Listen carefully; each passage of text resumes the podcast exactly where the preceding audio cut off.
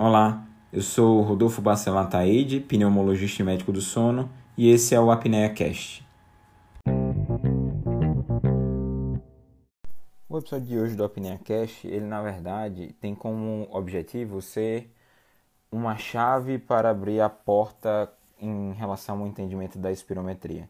Nesse episódio a gente vai falar e vai precisar fazer simplificações de conceitos fisiológicos e que não devem ser tomados como verdades absolutas. Essas simplificações elas vão ajudar no entendimento da espirometria. Para um entendimento fisiológico mais aprofundado, é necessário que a gente sente e discuta coisas mais profundas. Aqui vão ser simplificações. O objetivo é tornar a espirometria fácil de entendimento. Então, a gente vai começar primeiro com... Peguei o resultado do exame, aparecem uma enormidade de números e números diferentes com que eu tenho pouca familiaridade. O que é que significam aqueles números? Primeiro tem uma coluna que diz que é o predito. E o que é o predito? Predito é, alguém pegou, fez um estudo epidemiológico em termos de função pulmonar, acerca de uma população específica, e para aquele paciente em questão, com aquelas características, espera-se que o resultado seja por volta daquilo. E o que é o por volta? É até 80% daquele valor que é apresentado. Então, quem tem mais de 80% é considerado dentro da distribuição normal, e quem tem menos de 80% tem um quadro alterado. Em seguida, vai ter o valor relativo à porcentagem do que o valor absoluto. Existe um valor absoluto do lado, que o paciente conseguiu, e depois vem um valor em porcentagem, que é o valor que representa do predito, e a depender do exame vai ter uma ou duas ou três curvas, as três melhores curvas, ou então vai ter o exame e a curva pré-bronquidilatador e pós-bronquidilatador que vai ser comparada. Em seguida, o que a gente precisa dizer é que existe um conceito em termos de normalidade, e esse conceito é aplicado principalmente quando a gente vai discutir o DPOC. No GOLD, o DPOC vai dizer que para existir a doença deve ter uma relação VF1-CVF menor do que 0,7, ou seja, 70%. Ele não falou que o normal era até 80%? Isso é uma definição do GOLD. Ele tende a ser um critério mais abrangente, na verdade, para que médicos não especialistas utilizem. E o próprio GOLD assume que ele superestima diagnósticos em pacientes idosos e subestima pacientes jovens. A sociedade americana, a sociedade europeia, considera que o alterado seria o abaixo do limite inferior da normalidade, que condiz mais com o que a gente comentou anteriormente. Passados esses valores, a gente precisa entender o que a gente vai encontrar na espirometria. E aí vão existir as simplificações. A primeira simplificação é entender o pulmão como se fosse um único alvéolo. Certo? Essa é a primeira simplificação. A outra simplificação é... A gente vai olhar para o que é mais relevante dentro da clínica, que é o VF1, a CVF e a relação entre ambas. Simplificando conceitos, o que é o VF1? É a velocidade expiratória forçada no primeiro segundo, ou seja, vai reproduzir, na verdade, a velocidade com que o ar sai quando eu faço a expulsão na expiração durante uma manobra que é incentivada, por isso é dita forçada.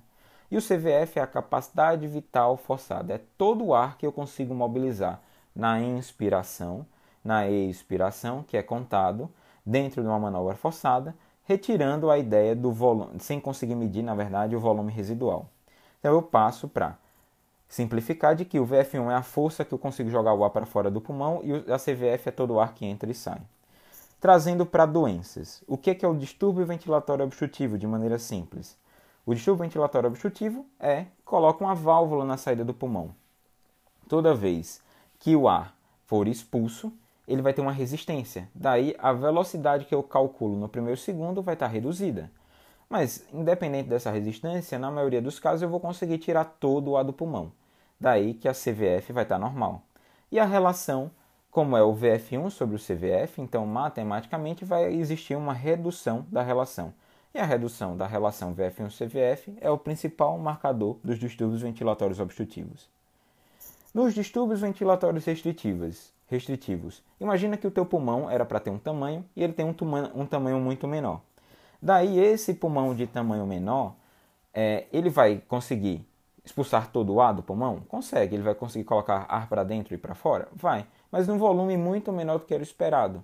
Então ele vai ter um VF1 reduzido, uma CVF reduzida, e aí, como essa redução é proporcional, você tem uma manutenção dessa relação. Então a relação VF1-CVF é normal. Entendido esses dois parâmetros, você consegue abordar muito bem o entendimento da espirometria. Vão existir ainda outros distúrbios. Por exemplo, o distúrbio ventilatório misto. É quando eu tenho a associação entre distúrbio ventilatório obstrutivo e distúrbio ventilatório restritivo. E tem um outro distúrbio que é o distúrbio ventilatório inespecífico. Por quê? O entendimento de restrição vem de um conceito de redução da capacidade pulmonar total, que você só consegue ver se você tiver a CPT e só numa pletismografia. Inclusive, advogando-se que numa espirometria simples, não se deve dar diagnósticos de distúrbio ventilatório restritivo, e sim sugerir que existe um distúrbio ventilatório restritivo. Outra coisa, para ter uma adequada avaliação da espirometria, é importante que eu primeiro veja as curvas. E as curvas têm que ter critérios de qualidade, elas não podem ter artefatos, e eu tenho que saber que um paciente fez um esforço máximo. Nesse sentido, existem algumas dicas que a gente pode dar. Primeiro, quando a gente vai avaliar as curvas fluxo-volume, você tem que ver que existe um pico de esforço. Quando você vai ver a curva volume-tempo, que o paciente soprou pelo menos 6 segundos, e ou tendo soprado ou não 6 segundos, que deve ter uma tendência a um platô no final. Esses são critérios de qualidade e assim eu consigo avaliar a espirometria. Mas eu espero que tenha sido bastante proveitoso essas dicas. Curtiu? Tem alguma sugestão? Gostaria de tirar alguma dúvida? Não esquece de deixar seu comentário. E aproveita também para seguir as outras redes sociais. Estou no Instagram com o @RodolfoPneumoSono e no Twitter com o @RBAPneumoSono. E até o próximo episódio.